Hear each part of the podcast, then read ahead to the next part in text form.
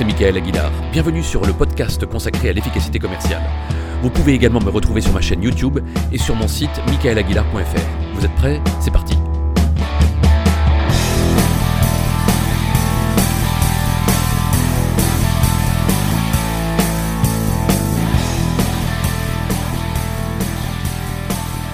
Aujourd'hui, je voudrais vous parler d'un sujet dont tout le monde parle dans toutes les formations commerciales du monde. Je veux parler de l'écoute. On sait tous que l'écoute du client est l'une des qualités les plus essentielles pour réussir dans la vente. Mais c'est aussi la qualité la plus difficile à acquérir. D'ailleurs, Ernest Hemingway disait Il faut deux ans pour apprendre à parler et toute une vie pour apprendre à se taire. Goethe disait aussi Parler est un besoin, mais écouter est un art. Écouter, ce n'est pas juste faire silence. Écouter, ce n'est pas attendre que l'autre ait fini de parler. J'ai pu constater qu'une majorité de vendeurs d'élite que j'ai accompagnés dans ma carrière avaient des qualités d'écoute assez incroyables. Lorsque vous êtes en compagnie de quelqu'un qui vous écoute vraiment, vous le sentez. Quand vous êtes avec quelqu'un qui ne vous écoute qu'à moitié, vous le sentez également. Pourtant, l'un comme l'autre fait silence et vous regarde lorsque vous parlez.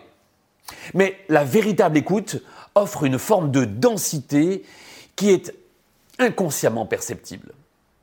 Mais voilà à présent le plus gros problème avec l'écoute.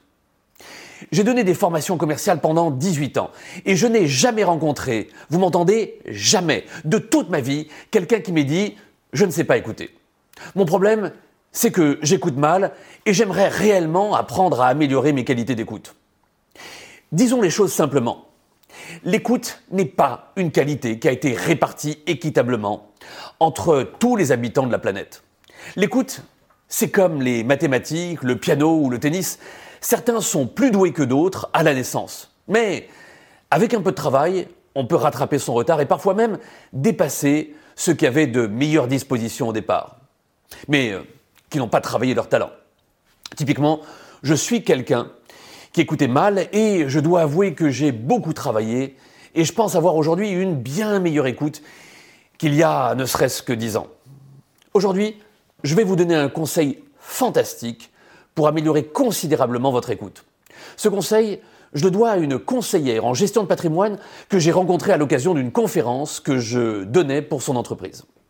Comme vous le savez, j'ai écrit un livre qui s'appelle Vendeur d'élite, et pour l'écrire, j'ai accompagné sur le terrain et observé les 50 meilleurs vendeurs de France pendant un an. C'était il y a 20 ans, et depuis, chaque année, j'accompagne encore deux ou trois vendeurs d'élite pour maintenir à flot mes connaissances des vendeurs d'exception. Quand je donne une conférence, je demande toujours au président de l'entreprise ou au directeur commercial à la fin de ma conférence de me présenter son ou sa meilleure commerciale que j'interviewe et parfois que j'accompagne sur le terrain.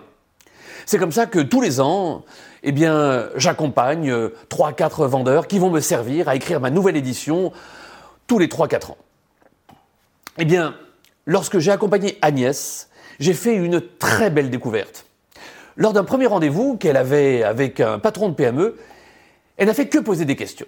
Des questions sur ses projets, ses objectifs, sa retraite, sa fiscalité, son épargne, son patrimoine, sa relation à l'argent, ses ambitions personnelles, professionnel, patrimonial, ses rêves, etc. Et au bout d'un moment, le client lui dit Et donc, qu'est-ce que vous pouvez me proposer à ce stade? Et sa réponse fut la suivante Rien du tout. Je ne vous proposerai rien aujourd'hui. Je suis venu pour vous connaître, vous comprendre et surtout vous écouter. Et je ne suis pas venu avec l'objectif de vous proposer quoi que ce soit. Après notre rendez-vous, je vais avoir besoin de me retrouver seul et d'analyser tout ce que vous m'avez dit, de réfléchir à la meilleure manière de vous aider et de voir comment je peux vous accompagner pour vous permettre d'atteindre vos objectifs plus rapidement ou plus efficacement. Mais à ce stade, je suis tel un médecin qui effectue des examens cliniques, bilan sanguin, radio. J'en suis à ce stade. Dans un second temps, je vais analyser toutes ces informations et je reviendrai vous voir avec de vraies solutions. Ou peut-être pas. Tout est possible.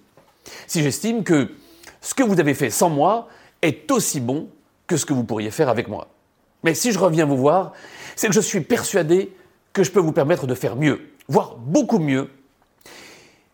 Vous me laissez une dizaine de jours et je vous rappelle. Le client a insisté, un peu frustré, et euh, lui a dit Mais Vous n'avez pas une intuition, une idée de ce que vous pourriez me proposer? Elle répondit Je m'interdis, lorsque je vous écoute, de penser à quelque chose que je pourrais vous vendre. Je veux être absolument sûr de vous comprendre avant de vous proposer quoi que ce soit. De retour dans la voiture, je lui ai posé la question, mais tu n'as pas peur que quelqu'un d'autre passe la voie, le voir et, et lui propose une solution qui lui plaise et qu'il signe avec cet autre commercial? Elle me répondit Aucune chance. Il aura trop envie de savoir ce que j'ai à lui proposer. Il vient de passer une heure et demie avec moi. Il aura envie de connaître le verdict de mon analyse. Lorsque j'ai demandé à Agnès pourquoi elle procédait en deux temps, alors qu'elle pouvait peut-être vendre dès le premier rendez-vous, elle me fit la réponse suivante. Écouter et comprendre est ce qu'il y a de plus important dans ce métier. Tous les conseillers en gestion de patrimoine sont compétents et nous avons tous peu ou prou les mêmes produits. La différence se fait sur le lien et la confiance que l'on tisse avec son client. En l'écoutant totalement, entièrement, complètement, je démontre à mon client que je ne suis pas dans une démarche seulement commerciale et que sa vie, ses objectifs m'intéressent réellement. Mais il y a une autre raison pour laquelle je m'interdis de vendre ou de présenter le moindre produit lors du premier rendez-vous. Je le fais pour me protéger de moi-même, car euh, autrefois, lorsque je ne m'interdisais pas de vendre au premier rendez-vous, j'ai constaté que je n'écoutais pas entièrement. Pendant que le client me parlait, je pensais à ce que j'allais lui proposer, aux arguments que j'allais mettre en avant. Donc, je n'étais pas dans une écoute réelle, totale, active. Depuis que je n'ai plus le droit de vendre, eh bien, j'écoute vraiment. Et ça change tout. J'ai trouvé cette idée prodigieuse. Voyez à votre tour comment vous pouvez, vous aussi, appliquer cette idée ou, tout du moins, l'idée de vous interdire de parler dans un premier temps. Même si le client vous demande ce que vous pouvez lui proposer. Assurez-vous d'écouter à fond et pour cela, vous ne devez pas être pollué par la vente. Parce que vous m'avez bien entendu, quand on pense à vendre, on n'écoute pas.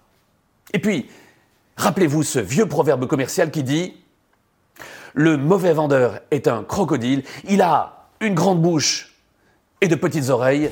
Le bon vendeur est un éléphant. Il a une petite bouche et de grandes oreilles.